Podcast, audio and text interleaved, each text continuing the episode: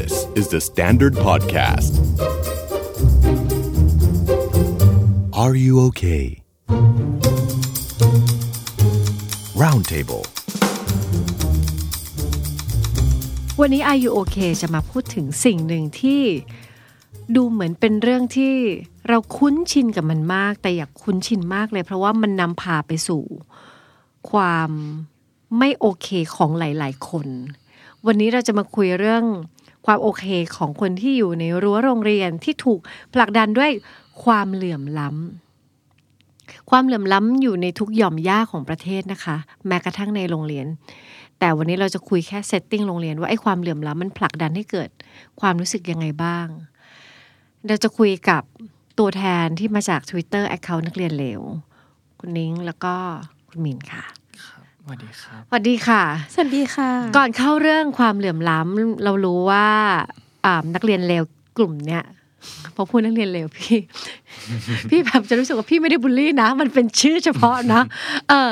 รวมตัวกันมายังไง แล้วก็เป้าหมายของกลุ่มคืออะไรเล่าให้พี่ฟังทีอืมก็ รวมตัวกันจากการที่แบบเรารู้จักกันเนาะก็ก็เป็นนักเรียนจากหลาย ๆ โรงเรียนนะครับ รู้จักกันแล้วก็อยากจะทำกิจกรรมที่มันแบบอ่าเป็นการรณรงค์เพื่อสิทธิมนุษยชนของนักเรียนนะครับอืมใช่อะไรประมาณนั้นอืมแบบสั้นๆละกัน แบบสั้นๆ แล้วเจอจุดร่วมกันที่ตรงไหน เพราะว่ามาจากกันคนละโรงเรียน สิ่งที่เจออาจจะก็แตกต่างแล้วมาร่วมกันตรงนี้เห็นจุดร่วมอะไร คือพวกเราเรียนโรงเรียนรัฐบาลเหมือนกันนะคะใช่ซึ่งจริง ๆ เด็กส่วนใหญ่ที่จะที่จะมีปัญหากับสิทธิของตัวเอง หรือมีปัญหากับการถูกละเมิดสิทธิ์อะมักจะมาจากโรงเรียนรัฐบาลอืมเป็นหลักอืมโอเคขอบคุณมากที่เล่าค่ะ จุดร่วมพี่เขาเรียนโรงเรียนรัฐบาล พี่จะได้เชื่อมไปด้วย แต่ว่าคนละยุคนิดหน่อย แต่จะพยายามอยู่ตรงนี้เพื่อเข้าใจ เราเราอยากชวนคุยเรื่องนี้ เพราะว่าเรื่องของการบูลลี่ บางทีเราจะพูดว่ามันเป็นเรื่องของโครงสร้าง ไม่ใช่ตัวบุคคล แต่พอพูดทีไรนี่มันก็แบบเห็นเป็นหน้าตัวบุคคลลอยขึ้นมา แต่วันนี้เราจะมาโฟกัสที่กิจกรรมที่มักจะเกิดขึ้นในโรงเรียนที่มันเป็นตัวผลักดันให้เกิดความเหลื่อมล้ำ เยอะมากๆในโรงเรียนไอการบูลลี่เป็นปลายทางนะเพราะบางคนแบบโดนอยู่ในจุดที่แบบสิทธิพิเศษมากๆ ลูกรักมากๆ สวยมากๆ ดีเด่นมากๆอะไรอย่างเงี้ยคนเหล่านี้ก็มีแนวโน้มเป็นเป้าจะถูกบูลลี่จากเพื่อนๆอันนั้นเป็นปลายทาง แต่เราสนใจเหมือนกันว่ากิจกรรมเหล่านี้ส่งผลต่อความรู้สึกของนักเรียนยังไงบ้าง หรือมันมีรูปแบบยังไงบ้างก่อนก็ได้ณปัจจุบัน อืมจริง ๆ ต่อให้โรงเรียนอะไม่ต้องมีกิจกรรมอะไรเลยอย่างเงี้ย โรงเรียนก็เป็นสถานที่ที่เป็นเหมือนสถานที่แรกรับที่มนุษย์คนหนึ่งจะต้องเข้าไปใช้ชีวิตอยู่เนาะก่อนที่จะออกไปใช้ชีวิตในสังคมที่มันกว้างใหญ่ไพศาลกว่านั้นอืมซึ่งไอสถานที่แรกรับเนี้ยต่อให้มันไม่ต้องมีกิจกรรมอะไรเลยนะ มันก็ยังเป็นสถานที่ที่ก่อให้เกิดอ่าความเหลื่อมล้ำได้ ง่ายอยู่ดี อันเนี้ยมินคิดว่ามันอาจจะเป็นมาเพราะอ่าความคิดของผู้ออกแบบระบบ หรือว่าความคิดของคนที่ออกแบบสถานศึกษาอย่างเงี้ยอืมยังมองโลกในมิติเดียวอยู่ แล้วเราอาจจะแบบหลาย ๆ คนอาจจะคิดว่าแบบโรงเรียนเนี่ยมันเป็นสถานที่ที่แบบขจัดความเหลื่อมล้ำดีที่สุดแล้วเนี่ย นักเรียนตัดผมทรงเดียวกันเออนักเรียนใส่ชุด นักเรียนเหมือนกัน เออ เนี่ย ทุกคนเท่าเทียมกันเนี่ยเออแต่ แต่ว่าบางทีเขาอาจจะลืมมองไปจุดหนึ่งว่าจริง ๆ แล้ว ธรรมชาติของมนุษย์คือความแตกต่างอือหือความเป็นมนุษย์อะที่ธรรมชาติคัดสรรให้อะอือฮึคือความเป็นเอกลักษณ์เฉพาะตัวที่ทุกคนมีไม่เหมือนกันเลยอะอืมซึ่งในสิ่งเนี้ย เราหาไม่ได้ในโรงเรียนอะมันถูกกลบด้วยชุดนักเรียนที่เหมือนกันถูกกลบด้วยทรงผมที่เหมือนกันจน ทุกคนคิดว่ามนุษย์คือสิ่งที่เหมือนกันอะแบบอืมมนุษย์คือแบบแพทเทิร์นเดียวๆกัน ทุกคนต้องหน้าตาต้องแต่งตัวเหมือนกันอย่างเงี้ยไอไอการพยายามทำให้ทุกคนเหมือนกันจากรูปลักษณ์ภายนอกนี่แหละ มันเป็นส่วนหนึ่งที่อาจจะทำให้เขาไม่คุ้นชินกับความแตกต่างของบุคคล ความแตกต่างของความเป็นมนุษย์ เอกลักษณ์ของเขาสีผิว รูปร่าง หน้าตาอะไรอย่างเงี้ย จน พอเขาไม่คุ้นชินกับสิ่งนั้นนะพอเขาไปเจออะไรที่มันแตกต่างขึ้นมาเนี่ยอืมเขาก็จะแอนตี้มันแล้วก็จะผลักมันออกจากตัวเขาอื มันก็เลยเป็นการบูลลี่ขึ้นมาอใช่นี่คือต่อให้ยังไม่ต้องทำกิจกรรมอะไรของโรงเรียนเลยนะอืมแต่ถ้าทำกิจกรรมมันก็อาจจะเหมือนเป็นการแบบส่งเสริมให้เกิดสิ่งนี้ขึ้นมาเหมือนขับเน้นมันมากอืมยิ่งขึ้น เพราะว่าถ้าตัวตั้งต้นแนวคิดมันเป็นคล้าย ๆ แบบนั้นสิ่งที่จะตามมาในระบบที่มันถูกออกแบบมา แบบที่ไม่อนุญาตให้มีความต่างก็จะถูกการกันออกไปเรื่อยๆเรื่อยๆเรื่อือยมๆอืม จริง ถ้าเกิดว่าเราแบบลองลองปรับมุมดูนะว่าถ้าเกิดว่าโรงเรียนสามารถทำให้นักเรียนทุกคนน่ะเข้าใจในความแตกต่างของแต่ละคนได้อือฮึแล้วก็อยู่ร่วมกันทั้งทั้งที่ทุกคนไม่เหมือนกันเลยอืมแต่อยู่ร่วมกันได้อะอืมจริง ๆ ต่อให้เขาจะจัดกีฬาสีหรือว่าเขาจะเอาคนสวยไปถือป้ายหรืออะไรก็ตามอย่างเงี้ย ถ้าทุกคนเข้าใจในความแตกต่างของกันและกันอะ มันจะไม่มีคำว่าสวยหรือไม่สวยแล้วอืมันจะมีแค่คำว่าเขามีความสามารถหรือไม่มีความสามารถแล้ว อืมอืมไปดูกันที่ความสามารถมากกว่ารูปลักษณ์ภายนอก คือเราเข้าใจแล้วบางที ความพยายามลดความเหลื่อมล้ำของคนรุ่นหนึ่ง เขามองแค่ layer มองแค่ภายนอก ภายนอกอย่างเดียว เขาก็เลยพยายามมาบอกว่างั้นเธอก็ตัดผมเหมือนกัน แต่งตัวเหมือนกันสิจะได้ไม่มีปัญหาเรื่องความเหลื่อมล้ำซึ่งจริง ๆ มันผิด ประเด็น เรื่องของความรูปลักษณ์ภายนอกเนี่ย มันเป็นธรรมชาติของมนุษย์ที่เราโตมาแตกต่างกัน แล้วมันก็เป็นมันมีสิทธิบนเรืองร่างของแต่ละคน เราควรจะอยู่กับความแตกต่างตรงนั้น แล้วก็เคารพในเอกลักษณ์ของแต่ละคนได้ แต่สิทธิบางอย่างที่มันควรจะมีเท่า ๆกัน คือสิทธิในการที่จะแบบเข้าร่วมกิจกรรมอะไรก็ได้ยังไงก็ได้อะ คือมันไม่ควรจะถูกกันไว้แค่ว่า เดี๋ยวนะ ถ้าเธอจะถือป้าย เธอต้องหน้าตาดีมาก หน้าตาดีมากในมุมมองของของของคนคนหนึ่งด้วยนะ ของแบบแผนแบบหนึ่งมันต้องมีแบบแผนแบบหนึ่งที่จะมากัน บอกว่าเออนี่ดีมาก อันนี้คือหน้าตาไม่ดี ซึ่งจริง ๆ มันก็จะแก้แล้วก็เปลี่ยนอันนี้พูดยากเนาะมันเนเป็นอะมันมันมันเป็นค่านิยมมันเป็นค่านิของคนยมในสังคมใช่เลยแหละใช่เพราะว่าค่านิยมของคนในสังคมไทยมันไม่ใช่เรื่องของความทำความเท่าเทียมในฐานะมนุษย์อะมันยังเป็นค่านิยมในแง่ของรูปลักษณ์ภายนอกอยู่ม อันนี้มันรันอยู่ทุกวงการในประเทศเลยมันมันมันไม่ใช่แค่ แค่ในรั้วสถานศึกษา อืมอือืมมอืมอืมใช่ มันไปทุกอนูเลยจริงๆอะคราวนี้ในสถานศึกษาเราอยากรู้ เพราะว่าอาจจะได้ใกล้ตัวแล้วก็เจออยู่ทุกครั้ง การที่เขากันบางงานบางคนบางอย่างกวาดบางคนหรือตัดมาเฉพาะแบบ top เชอร์รี่ที่มันอยู่บนวิปครีมเพื่อจะมาโชว์ สิ่งนั้นมันสร้าง ความรู้สึกอะไรให้กับคนที่อยู่รอบๆนักเรียนคนอื่น ๆ อะ คนที่ไม่ได้ถูกส่องไฟให้อะมันเกิดความรู้สึกอะไรบ้าง นักเรียนที่ไม่ได้ถูกส่องไฟไม่ได้เป็นที่จับจ้องอะไรอย่างนี้อือฮึก็จะรู้สึกว่าตัวเอง ไม่มีคุณค่าเป็นกรวดหินดินทรายที่ให้เขาเดินเหยียบไปอย่างสวยงาม แล้วก็รู้สึกว่าตัวเองเป็นแค่ กรวดหินดินทรายเล็ก ๆ ที่ไม่มีสิทธิ์มีเสียงอะไร แล้วก็ทำให้คนคนนั้นขาดความมั่นใจไปโดยปริยายเลยอืมอืมซึ่งคำคำนี้น่าสนใจนะ เพราะว่าจริง ๆ ต่อให้เราจะพูดว่ามันจะต้องมีค่านิยมในสังคมจะต้องเอาคนสวยคนหนึ่งหรือคนหล่อคนหนึ่งขึ้นมาเป็นดาวหนึ่งคนอืมชูงานอะไรสักงานหนึ่งอืมแต่สุดท้ายแล้วเขาก็ทำสิ่งนั้นทำงานนั้นให้มันสำเร็จด้วยตัวเขาเองไม่ได้อยู่ดี มันก็ยังต้องมีตัวตอกต้อยมากมายจำนวนมากที่ต้องแห่แหนเพื่อพาเขาขึ้นไปสู่จุดสูงสุดตรงนั้นได้อะอืมอืม ซึ่งถ้าเกิดว่าถ้าเกิดว่าทีมเบื้องหลังหรือว่าทีมที่แบบ พากันแห่เขาขึ้นไปอะเขามาด้วยความสมัครใจที่อยากจะทำให้มันเกิดความสำเร็จอะไรอย่างเงี้ย เราก็ accept ได้ไง เพราะว่าบางคนก็รักที่จะเป็นงานเบื้องหลัง หรือรักที่จะแบบพาใครสักคนไปสู่ฝั่งฝั่งฝันอืมใช่ไหมแต่ว่าในรั้วโรงเรียนอย่างเงี้ย เราเราเลือกไม่ได้ไง จริงเหรอเออน่าสนใจใช่เรานึกออกพอแบบพอหมดรั้วโรงเรียนรั้วทำงานใช่ไหมจะมันมันจะมีมนุษย์ที่เลือกแล้วว่าฉันอยากเป็นมนุษย์เบื้องหลัง ฉันอยากจะเป็นมนุษย์สปอร์ตอย่าให้เห็นหน้าเลยนะ ฉันแบบชอบอยู่ข้างหลังแบบนี้ แต่ในรั้วโรงเรียนเออใช่มันอาจจะมีกลไกบางอย่าง ที่เลือกไม่ได้เล่าให้ฟังหน่อยได้ไหมคะก็คือ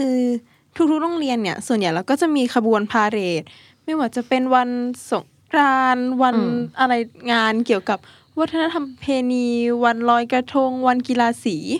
มันก็จะต้องมีกลุ่มคนสวยๆ ที่เดินถือป้าย ใส่ชุดไทยอะไรอย่างนี้ค่ะ แต่พอเป็นคนธรรมดา หน้าตาที่คนตัดสินเขาตัดสินว่าเราเป็นคนหน้าตาธรรมดา หน้าตาไม่ดีไม่ได้สวยโดดเด่น ก็จะกลายเป็นซองบุหรี่ เป็นถุงขยะ เป็นหลอดไฟเป็นสวิตช์ไฟ เดินตามท้ายขบวน โดยแทบไม่ได้รับการสนใจจากใคร แล้วเราก็เลือกไม่ได้ด้วย เราเลือกไม่ได้ขยายความคำนี้ให้เราฟังหน่อยสิก็คือถ้าเราอย่างถ้าจะเข้ามาทำตัวพาเหรดนี้ แล้วเราอยากเป็นคนเดิน แต่เราไม่ได้สวยในแบบแผนในมาตรฐานของเขาเราก็ไม่สามารถที่จะเรียกเป็นอย่างอื่นได้ นอกจากขบวนรณรงค์ที่เดินตามท้ายขบวนคนสวย นั่นแหละค่ะ รู้สึกยังไง ที่เลือกไม่ได้ รู้สึกไม่ยุติธรรม เพราะว่าการตัดสินว่าใครสวยไม่สวยมัน มันเป็นสิ่งที่เป็นไปไม่ได้ เพราะว่ามาตรฐานของแต่ละคนมันก็ไม่เหมือนกัน แล้วก็แบบเราไม่สามารถเอามาตรฐานหรือมุมมองของใครคนหนึ่งมาเป็นแบบไม้บรรทัดได้ แต่ว่าสิ่งนั้นมันดันเกิดขึ้นในโรงเรียน อย่างเป็นปกติธรรมชาติที่หลาย ๆ คน ก็อนุญาตให้มันเกิด ใช่ ใครจะเป็นคนเลือกว่าคนนี้สวย ดีพอเรานึกออกกับกับโรงนักเรียนที่เรียนดีนะ มันมีมีมาตรแผนชัดเจน ที่แบบเอานักเรียนดีเด่น สอบได้ร้อยคะแนนเต็มไปแบบสแกนลงภาพไวนิวแปะไว้หน้าโรงเรียนอะไรอย่างเงี้ยเรานึกออกว่าเออ อันนั้นอะมีแบบแผนชัดเจนแล้วก็มีเกณฑ์วัด แต่อย่างอื่นอย่างเงี้ยที่เขาจะวัดเออเธอเธอนี่นี่นี่เขาใช้อะไรวัด ใครเป็นคนวัด แล้วแต่เนาะจริง ๆ แล้วแต่กรณีแล้วแต่เคสว่า วัฒนธรรมของงานนั้นๆน่ะมันเคยเป็นยังไงมาใครเป็นคนเคยจัดอืมอืมถ้านักเรียนจัดร้อยเปอร์เซ็นก็นักเรียนวัดอืมรุ่นพี่ที่เคยผ่านมาเมื่อปีที่แล้ว ก็จะส่งต่อไอมาตรฐานความสวยเนี้ยส่งรุ่นต่อรุ่นรุ่นต่อรุ่นไปเรื่อยๆ ซึ่งมาตรฐานความสวยอย่างเงี้ยมันมันมันก็คือค่านิยมทางสังคมอะมันใช้เซนส์ของคนคนหนึ่งมองได้ เพราะว่าอืม เดินเดินในสังคมเราก็จะรู้ว่าความสวยของของสังคมเนี้ยเขามองคนสวยกันยังไง ก็เขาก็จะใช้เซนนั้นเป็นปกติ แต่ถ้าเป็นครูจัด ก็ครูเลือกครูก็ก็ใช้มาตรฐานความสวยเดียวกัน กับสังคมนั้นๆเหมือนกัน ฟังดูเหมือนว่าคำที่ว่า เออก็ส่งต่อๆกันมาเขาเคยจัดกันมายังไง ก็ส่งต่อๆกันมา เออ แต่ว่าถ้าเราฟังอีพีนี้อยู่ แล้วเรากำลังจะมีอำนาจในการจัดอะไร ลองไม่ส่งต่อๆกันไปลองมาลองมาคิดใคร่ครวญกันดูใหม่ไหมว่ามันทำยังไงอย่างอื่นอีกบ้าง ถ้าเราจะยังรักษาสิทธิความเป็นมนุษย์ที่เท่าเทียมกัน แล้วพยายามลดความเหลื่อมล้ำในพื้นที่โรงเรียนเราทำยังไงได้บ้างเราควรจะปรับอะไรตรงไหนบ้าง อยากให้ตรงไหนถูกปรับบ้าง จริง ๆอะต้องพูดถึงตัวกิจกรรมก่อน คือกิจกรรม ส่วนใหญ่ของโรงเรียนที่จัดขึ้นมากีฬาสี หรือว่ากิจกรรมวันนู่นวันนี้ต่างๆ ส่วนใหญ่เป็นกิจกรรมที่ผูกติดอยู่กับอ่าส่วนหนึ่งของแผนการเรียนการสอนที่ผู้เรียนต้องเรียน ในในที่เราเรียกกันว่า ชั่วโมงกิจกรรม ซึ่งมันมีการประเมินว่าจะผ่านหรือไม่ผ่านตอนท้ายเทอมด้วยคือถ้าไม่ผ่านก็จำเป็นต้องซ่อมกิจกรรม คือหลายโรงเรียนก็จะผูกอันเนี้ยติดไว้ นั่นแปลว่านักเรียนอะหนึ่งและนักเรียนอะปฏิเสธที่จะ ไม่เข้าร่วมกิจกรรมไม่ได้อ่าอันนี้มันเป็นจุดแรกสองก็คือพอนักเรียนเข้าไปไปมีส่วนร่วมในกิจกรรมนั้นแล้วเนี่ย นักเรียนก็ไม่สามารถเลือกได้ว่าจะมีบทบาทอะไรอยู่ในกิจกรรมนั้น เพราะฉะนั้นจริง ๆ แล้วเราอาจจะต้องแก้ที่ถ้าเกิดว่าอยากจะจะแก้ไขนะครับ อาจจะต้องแก้ที่ต้นตอมาหรือเปล่าที่ที่เริ่มจากการเอากิจกรรมไปผูกไว้กับ ไว้กับการอ่ประเมินผล การประเมินอย่างเงี้ยผลใช่ บางทีเราอาจจะต้องแยกมันออกจากกัน แล้วก็ให้นักเรียนมีสิทธิ์เลือกว่าอยากจะทำกิจกรรมอะไรหรือเปล่า เพื่อให้ตัวเองอะผ่านการประเมินผล ได้ทำในสิ่งที่เขาชอบ ได้ทำในสิ่งที่เขารัก บางทีมันอาจจะไม่ต้องเป็นกิจกรรมที่ต้องมาออกหน้าออกตาแล้วมานั่งมันต้องมันต้องเชิดหน้าชูตาแล้วมานั่งพูดถึงความเท่าเทียมเลยก็ได้เนาะถ้าเขาเขาไม่ได้อยากจะพูดถึงเรื่องความเท่าเทียมอะเขาอาจจะอืมอยากจะเล่นดนตรีหรืออยากจะอืม เป็นนักวาดภาพอะไรอย่างเงี้ยอืมเนาะมันก็ไม่จำเป็นต้องมานั่งพูดถึงเรื่องความเท่าเทียมหรือว่า beauty privilege ใด ๆ เลย เขาก็แค่อยากจะทำในกิจกรรมที่เขาเขาชอบมากกว่าอะไรอย่างเงี้ยใช่ถ้าเกิดว่าเอากิจกรรมไปไปให้เขาเลือกอะแยกออกมาแล้วก็ให้คืนอำนาจสิทธิในการเลือกทำกิจกรรมได้ให้กับนักเรียน อืมน่าจะไม่ต้องมามีปัญหาตรงเนี้ย แล้วสุดท้ายพอพอนักเรียนส่วนใหญ่เห็นว่าไอ้ความ privilege ของ รูปลักษณ์ภายนอกมันเป็นปัญหา สุดท้ายถ้าเกิดว่าเขาเลือกได้ เขาก็จะไม่เข้าไปร่วมกิจกรรมนั้นๆ เอง โดยที่เราไม่จำเป็นต้องไปบอกว่า อืมมันดีหรือมันไม่ดี อืมให้ธรรมชาติของของมนุษย์เขาตัดสินไปเถอะ ว่าเขาสะดวกหรือพร้อมหรืออยากหรือไม่อยาก นิ้งล่ะว่า คิดว่าถ้าจะปรับปรับตรงไหนได้บ้างหรืออยากให้มันเป็นยังไงเลยก็อย่างที่พี่มินพูดไปค่ะว่าอยากให้เราได้มีสิทธิ์เลือกว่าจะ ทำอะไรทำตรงไหน อยากเป็นเบื้องหลังก็ได้เป็นเบื้องหลัง อยากเป็นเบื้องหน้าก็ได้เป็นเบื้องหน้า ไม่ใช่ว่าถูกบังคับว่าต้องทำโดยที่มีคะแนนหรือเกณฑ์ผ่านไม่ผ่าน คอยตามอยู่เสมออะค่ะอืมอยากให้มันเป็นสิ่งที่แบบเลือกได้ว่าเราต้องการทำอะไรเราชอบอะไรเราทำอะไรได้ดี ก็ไปทำตรงนั้นไม่ใช่ว่าถูกบังคับมาทำในบางสิ่งบางอย่างที่เราไม่ได้เต็มใจไม่ได้อยากทำ แต่หลีกเลี่ยงไม่ได้ เพราะว่ามีเกณฑ์ผ่านไม่ผ่าน หรือว่ามีทั้งสายตาของสังคมที่จะคอยตัดสินว่าสิ่งที่เราทำมันเป็นยังไงโดยที่แบบ สิ่งนั้นเราไม่ได้ตั้งใจทำเราไม่ได้อยากทำเราไม่ได้ต้องการมัน แต่เราถูกบังคับให้ทำไม่ทำเราก็โดนด่าเราก็โดนสังคมแบบรุมประนามอยู่ดี เพราะฉะนั้นก็ถ้าเราได้เลือกมันก็จะเป็นอะไรที่ดี มาก ๆ เลย จริง ๆ เรื่องมันเรียบง่ายมากเลยนะ คือคืนสิทธิของการเลือกให้กับนักเรียนบ้างในจุดที่มันสามารถทำได้ เพราะจริง ๆ หลายอย่างมากเลยเนาะที่เราโดนบังคับแล้วก็โดนลิดรอนสิทธิในการเลือกอะไรบางอย่างให้กับตัวเอง เพียงเพราะว่าเราจำเป็นจะต้องผ่านประเมิน มันก็ต้องอยู่แบบก้ามกืนฝืนทน ไปเรื่อยๆ แถมไม่ใช่ประเมินจากครูอย่างเดียวในภาคของสังคมคือเพื่อนๆรอบๆด้วย ก็พร้อมที่จะเป็น ตัวสังคมลงโทษลงไปอีก มันก็น่าจะดีเหมือนกันถ้าสมมติว่าเราเราเราหน้าตาอาจจะไม่ได้ดีมากในมุมมองของคนอื่นที่เขาประเมินวัดวัดกันมา แต่เรารู้สึกว่าเราอยากทำกิจกรรม เราอยากเป็นคนถือป้าย เราอยากจะเป็นเชียร์ลีดเดอร์แล้วก็ลดค่านิยมว่าจะต้องกันคนบางกลุ่มที่พิเศษกว่า บางอย่างอะไรอย่างเงี้ยคือออกไปอะ มันน่าจะทำให้คนที่อยู่ข้างๆกันมัน มันเข้าใจความแตกต่างของมนุษย์ แล้วมันก็ลดความเหลื่อมล้ำกันในเชิงสิทธิมากยิ่งขึ้น นอกจากตัวกิจกรรมที่พูดขึ้นมาชัดเจนมากเลย มันมีกิจกรรมอื่นไหมเมื่อกี้ภาพเราในหัวเป็นภาพพาเหรดและกีฬาสีขึ้นมาตลอดเลย อาจจะมีกิจกรรมแบบพวกลูกเสือเนตรนารีบำเพ็ญประโยชน์ขึ้นมาบ้าง มีกิจกรรมอื่น ๆ อีกไหมคะ ที่ เรารู้สึกว่าตรงเนี้ยถ้ามันปรับแก้ความเหลื่อมล้ำมันจะน้อยลง กิจกรรมตอนเช้าหน้าเสาธงอะค่ะ ถ้าแบบโรงเรียนที่มีเข้าแถวหน้าเสาธงตอนเช้า มันจะต้องมีสักวันหนึ่งในสัปดาห์ที่จะมีเด็กเก่งที่ไปแข่งนู่นนี่นั่นได้รางวัลมา แล้วเขาจะประกาศ แล้วก็เอาขึ้นมามอบบนเวที เด็กคนอื่นที่ไม่ได้ก็นั่งรอไปค่ะ วันไหนแบบเยอะๆหน่อยเพิ่งผ่านงานศิลปะหัตถกรรมมา ก็นั่งไปชั่วโมง ครึ่งชั่วโมงก็มี บางที่ก็ต้องแบบตากแดดร้อนๆเข้าเรียนสาย เพราะว่ารอประกาศกิจกรรมที่แบบนักเรียนไปแข่งมา อะไรอย่างนี้มันก็จริงๆกินเวลามากจริง ๆ มันก็ไม่ได้ต่างอะไรกับการขึ้นป้ายไวนิลเนาะแค่ไม่ได้ให้คนนอกเห็น อันนี้คือประชาสัมพันธ์ให้คนในรู้ก็เหมือนกันเลย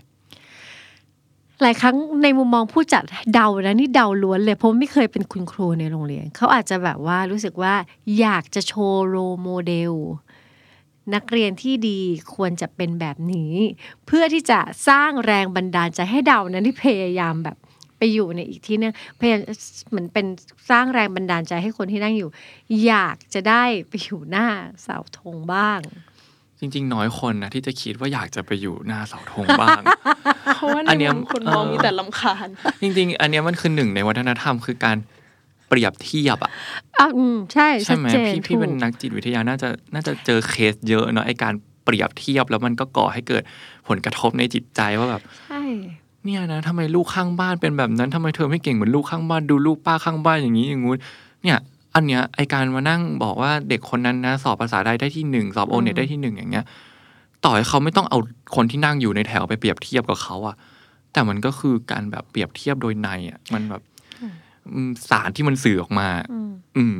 รู้รู้ว่าต้องการจะบอกว่า อืมก็เก่งให้ได้อย่างเขาสิ ใช่ใช่เราคิดว่าแล้วเราคิดว่าหลายคนไม่รู้ตัวว่าการทำแบบนั้นอะ มันคือการเปรียบเทียบนั่นคือสิ่งที่เราอยากจะโบ ใช่เลย คือมันคือการเปรียบเทียบไปแล้ว แต่คนที่อยู่สูงกว่า เขาจะไม่รู้สึกเลยกับสมการนี้คือแต่การเปรียบเทียบมันไม่จำเป็นต้องแบบมีสองอะ ไม่จำเป็นอืมต้องมีคู่ให้เห็นอะใช่มีแค่หนึ่งคนอะ มันก็รู้สึกได้แล้วว่าใช่เราถูกเปรียบเทียบ ใช่ แล้วเราเจอคนที่ความรู้สึกว่าถูกเปรียบเทียบจากพื้นที่โรงเรียนอะตอนนี้อายุสามสิบแปดยังติดใจปมตรงนั้นอยู่เลย มันก็เกิดขึ้นแล้วมันมันเป็นสิ่งที่มันเกิด แล้วเราว่ามันดีที่เราจะได้ยินว่า เออ มันมีคนแล้วมันมีเสียงนักเรียนตั้งหลายคนอะที่อยู่รอบๆเขารู้สึกอย่างนี้จริง ๆ เราคิดว่าคนทำอะ ไม่ได้ระลึกไปถึง ว่าคนอื่นๆจะรู้สึกยังไง ไม่ได้ไม่ได้ไม่ได้มองมองแค่ว่าตัวเองอยากทำอะไร แล้วคนที่เป็นนักเรียนที่ดีในมุมมองของเขาเนี่ย ดียังไง เออจริงกิจกรรมอันนี้ การเปรียบเทียบไม่เป็นวิธีที่จะเอื้อให้เกิดพื้นที่ปลอดภัยในการเรียนหนังสือ แล้วมันก็สร้างความเหลื่อมล้ำมาก ๆ จริง ๆ มันคือการกดทับคนอื่นๆ แล้วก็ผลักออก ไปอยู่นอกวงไฟ จริง ๆ กิจกรรมนี้มันไม่ได้กระทบแค่ตัวคนนั่งดู ตัวคนที่ถูกชูขึ้นไปบนเวทีบ่อยๆ มันก็จะแบบมันก็โดนกระทบเหมือนกันอย่างเรา ตอนประถมขึ้นบ่อยมาก บ่อยมาก จนแบบเพื่อนบางคนก็จะแอบหมันไส้ว่าแบบ แกอีกแล้วเหรออแต่ว่าในตัวแบบคนที่ถูกขึ้นไปบ่อย ๆ มันก็จะมีความเปรียบเทียบตัวเอง กับตัวเองหรือตัวเองกับเพื่อนคนอื่นๆที่ขึ้นเวทีไปด้วยกันว่าแบบ มันยังดีไม่พอ มันต้องได้มากกว่านี้ มันต้องได้มากกว่านี้มากกว่านี้มากกว่านี้ไปเรื่อยๆ จนแล้วก็กดดันตัวเองอีกอยู่ดี สรุปก็คือ การกระทำนั้นไม่เป็นผลดีกับใครเลย ไม่ว่าจะเป็นคนที่นั่งดู หรือว่าคนที่ถูกชูขึ้นไปบนเวทีก็ตามขอบคุณมากค่ะ นี่คือกับดักทางสภาวะทางจิตใจของทั้งคนที่นั่ง อยู่ที่ดู และคนที่ถูกโบเชิดชูอยู่ตรงนั้น ฟังดูเหมือนมันต้องถูกมองใหม่ คิดใหม่แล้วแหละว่ายังอยากให้มันมีอยู่ต่อไหม เราเคยทำงานกับนักเรียนที่อาจจะไม่จะไม่ได้มาจากโรงเรียนรัฐบาล แต่ก็โดนสิ่งคล้ายๆ แบบนี้ทนแรงกดดันของการรู้สึกว่าจะต้องเข้ากลุ่ม อะไรดีๆ ให้ได้ แล้วมันมันเข้าไม่ได้สักที ต้องไปขอให้ที่บ้านแบบพาไปจัดฟันหน่อย พาไปทำให้ตัวเองดูดูสวยงามขึ้น เพียงเพื่อว่าจะได้เข้ากลุ่มกับเพื่อนให้ได้และเครียดมากแล้วบอกให้แม่บางทีอาจจะขอให้แม่แบบซื้อนี้ไม่กินหน่อย เพื่อจะได้ฉลาดขึ้น พาให้ไปเรียนอันนี้หน่อย เพราะว่ามันรู้สึกฉลาดไม่พอ คือจากการเปรียบเทียบและความเหลื่อมล้ำในโรงเรียน บางทีมันบานปลายเข้า ไปในจิตใจของเด็กลึกมาก ๆ แล้วมันก็บานออกไปเป็นปัญหาของครอบครัวของความสัมพันธ์โอ้มันไปไกลมาก จากแค่แบบกิจกรรมที่เรียบง่ายที่เราทำต่อ ๆ กันมา มันอาจจะแบบเป็นปมในใจคนคนหนึ่งได้เลยนะแบบ ต้องมีอีกคนหนึ่งเป็นไอดอลเขาตลอดต้องมีอีกคนหนึ่งในการที่แบบ เขาจะต้องเรียนแบบเพื่อไปให้ถึงจุดนั้นตลอดอะจนวันหนึ่งเขาเติบโตไปในสังคมที่ ไม่มีใครเปรียบเทียบเขาแล้วอย่างเงี้ยเขาก็จะกลายเป็นคนที่หมดศักยภาพในการพัฒนาตัวเองไปเลยก็ได้เนาะว่าแบบอืมเราเราจะเราจะต้องเติบโตไปยังไงดีนะ ไม่มีใครมาเปรียบเทียบเราแล้วอะไรอย่างเงี้ยอืมใช่ใช่เราสร้างวัฒนธรรมว่าเราต้องเปรียบเทียบเราต้องมีหมุดหมายไว้ไว้คอยเช็คว่าเราไปถึงตรงนี้แล้วหรือยังตลอดเวลา เราก็จะจำวิธีการพัฒนาตัวเองด้วยวิธีการแบบนั้น แล้ววันหนึ่งถ้าไม่มี เราจะนึกไม่ออกว่าจะทำยังไงอย่างอื่นได้บ้างเราชอบที่ตั้งแต่ตอนต้นเลยอะ่ะมินบอกเอาไว้ว่า คือโรงเรียนมันเหมือนเป็นเป็นที่แลกรับ แล้วเหมือนเป็นมองดูมันเหมือนเป็นเป็นเขาเรียกอะไรเป็นถ้ำเหรอเป็นเป็นเป็นทางอะ แบบให้คนเดินเดินเดินเดินไปแล้วปลายทางมันคือชีวิตจริงอืมที่เป็นโลกกว้างใหญ่ไพศาล ไอ้ระหว่างทางในถ้ำนี่มันก็นานนะไอ้ไอ้ความโรงเรียนนี่มันสิบสองปีนะ คือมันมันแล้วมันเป็นทางเชื่อมตั้งแต่เราในวัยเด็กมากๆ ไปจนถึงผู้ใหญ่เลยอะ่ะมันสามารถทั้งประคับประคองและทั้งกัดเซาะ แล้วก็ทั้งบิดมันทั้งประดิษฐ์วิธีคิดของคนคนหนึ่งได้ เพราะฉะนั้นจะจัดกิจกรรมอะไรหรือจะสร้างอะไรอะลองคิดให้ท่วนท่วนๆคิดให้ทั่วทั่วๆ ถึงคนทุกคนที่อยู่ในโรงเรียน แล้วก็นึกถึงไปให้ลึกถึงจิตใจของคนทุกๆคนที่อยู่ตรงนั้น ก่อนที่เราจะปิด episode นี้ อยากมีอะไรที่จะพูดกับเรื่องนี้ไหมคะ อีกอันหนึ่งที่ที่อาจจะไม่ได้ครบทุกโรงเรียนเนาะแต่มันมันก็ยังเกิดขึ้นอยู่ส่วนใหญ่ที่ที่เคยเคยได้ยินเคยได้เห็นมาก็คืออการประกวดเฟชชี่ การประกวดเฟชเฟชชี่มันไม่ได้มีแค่ในมหาลัยนะเออในในมัธยมมันก็มีก็มี มันอาจจะมีทั้งเฟชชี่น้องใหม่มสี่หรือไอการประกวดเดินรันเวย์อย่างเงี้ย มีมีเยอะนะในโรงเรียนอะแล้วมันหลายรันเวย์ด้วยนะรันเวย์วันวิทยาศาสตร์ เอ่ยรันเวย์วันนู่นนี่นั่นเอ่ยอะใช่ ไอการประกวดแบบนี้ก็ก็อย่างที่เรารู้กันว่า หน้าตาก็เป็นส่วนหนึ่งเนาะที่จะได้เฉิดฉายอยู่บนเวทีอย่างนั้นน่ะอืมแต่แต่โดยเฉพาะการประกวดเฟชชี่เนี่ยอืมในอย่างโรงเรียนที่มินเคยเจออย่างเงี้ยอืมครูจะเป็นคนคัดหน้าตา เลือกเสมือนมังคุดเลย ครูครูทำยังไงรู้ไหมพี่ ครูจะแบบ จะมีครูคนหนึ่ง เป็นครูแบบสายนี้เลยอืมเดินเข้าห้องเรียนทุกห้องอะในวันเรียนวันแรกที่เด็กม .4 ทุกคนจะได้เข้าไปโรงเรียนนั้นอะ ทุกคนก็เรียนตามปกติ แต่ครูคนนี้จะไล่เช็คทุกห้องที่เด็กม .4 เรียน แล้วก็นั่งเข้าไปจ้อง เหมือนแมว มองกวาดรอบห้อง แล้วก็จิ้มจิ้มจิ้มจิ้มจิ้มออกมาเซ็นชื่อ